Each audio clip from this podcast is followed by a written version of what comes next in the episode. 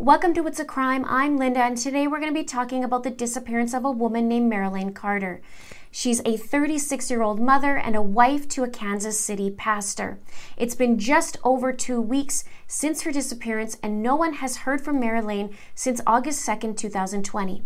But before I get into it, if you'd like to be part of the It's a Crime community, please click that subscribe button below and hit that notification bell to all. Please share this video out where you can so we can get the word out there for Marilane, and please give it a like to support this video. Now, let's get into it. On August 1st, Marilane was headed to visit family in Birmingham, Alabama from Overland Park, Kansas, where she lives.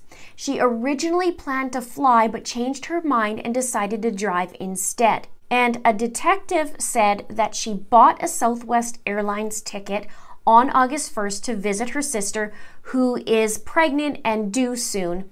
And she was also going there to seek treatment for an undisclosed mental health issue. After researching, I found out that she was seeking help for sleep issues according to her family. Her husband, Adam, did say that she decided to drive instead, and Detective Blake Larson said that helps give a, a, view into her mindset. Her husband was concerned she was going to go. So she left her home by car and was last seen leaving her home at around 8:15 p.m. on Saturday, August 1st. Her husband and her three kids stayed at home. And when I look at a map and look at Overland Park to Birmingham, Alabama, it's about an 11 hour drive. And when I look up Southwest Airlines flying on a Saturday, just as an example, it looks like there are only morning flights. And it's about a six hour flight with one stopover. It's not clear what time her flight was actually scheduled for. So that Saturday, she leaves Overland Park, Kansas at 8:15 p.m. alone. She stops at a McDonald's while she's making her way through Missouri. In the early morning hours of Sunday, August 3rd at 3:37 a.m., Marilane checks into a Quality Inn in West Plains, Missouri, and she's actually seen on video. When I look at the map from Overland Park to the Quality Inn, it's a 4 hour and 15 minute drive and she left at around 8:15 p.m., stopped at that McDonald's on the way, and then ended up at that Quality Inn at 3:37 a.m. Seven and a half hours later. She checks out of the hotel at 6:08 a.m., only two and a half hours from when she checked in, and then she hops in her car alone in her 2011 dark gray GMC Acadia with Kansas license plate 194LFY. Then later that day, Marilane made a stop at a Shell station in West Memphis, Arkansas, where she fueled up and went inside with her cup to get some ice water. I'm not sure at the time at this point. The last pinged GPS location of her cell phone was at 8:02 p.m. later that day near the Arkansas Weigh Station on Interstate 55 entering Memphis around the I-55 bridge.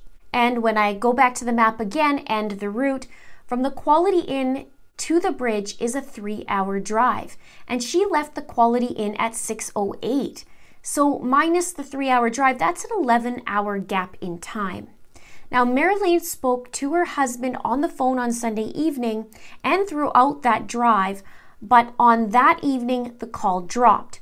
Shortly after, she contacted her mother, who lives in Birmingham, and spoke to her for about 15 minutes before that call dropped.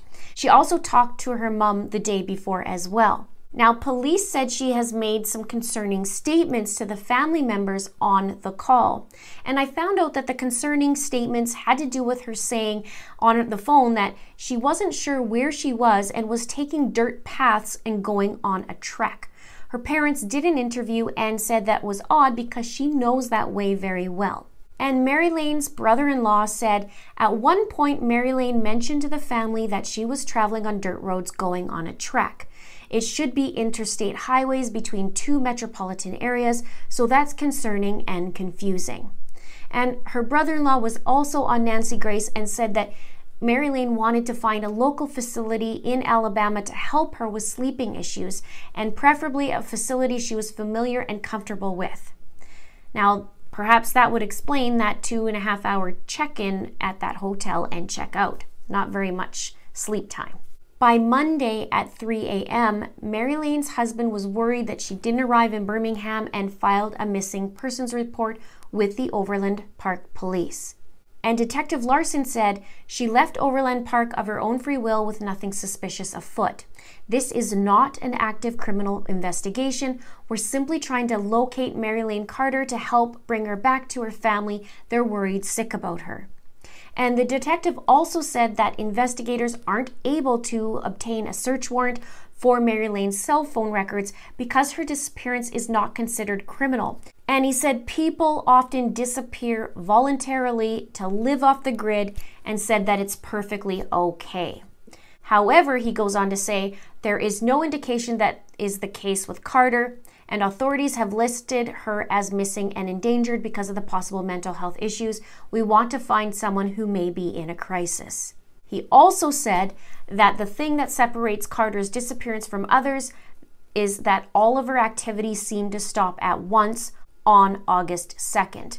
This is a unique and strange case, he said. Everything just stopped at a certain time. He says it's been a tough two weeks.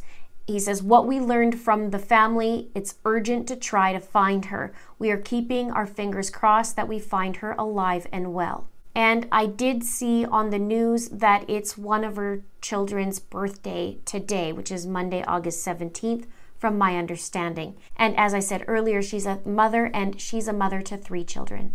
Now, FBI and TBI are working on the case, and searchers are relying on volunteers to check the waterways to hopefully rule out any possibility that Marilane and or her vehicle are there.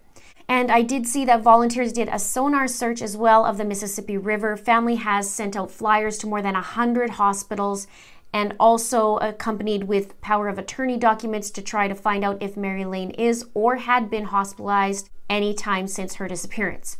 Also, volunteers are posting flyers throughout the region, including truckers who are distributing them nationwide. Now, there is a Facebook page for Marilane, and I will post that in the description below. Here is her picture again. She is 36 years old, 5 foot 8 and 130 pounds with brown hair and green eyes. She was last heard from on August 2nd, 2020. She was wearing a green t shirt and black yoga pants when she left home. You can call the tip line at 913 895 6300. No tip is too small. And there was an update yesterday, August 16th, on the Find Marilane page, and it says, Still no trace of Marilane. Law enforcement hasn't shared any new evidence or updates today. We remain hopeful for significant progress on the cellular forensic results from law enforcement investigators. More volunteers have been printing and posting Marilane's flyers, searching parking lots, sharing on social media, and reaching out in any way possible. Thousands have been posted all over the region. Thank you, volunteers. You know who you are. We are also working to connect with groups that have unique perspectives and angles to be aware. Crop duster pilots, river tugboat captains, search groups, taxi drivers, transportation hubs, etc., just to name a few. It goes on to say, Marilane, your entire family adores you, wants you home, and to know you are safe. Pray, share, hope, look. Hashtag find Marilane. Let's have a chit chat below. Remember, if you remember something or you've seen something, no matter how small, even if you think it's very trivial, it might be something huge. Please subscribe if you haven't done so already. Please like and please share. Thank you so much for watching. See you soon.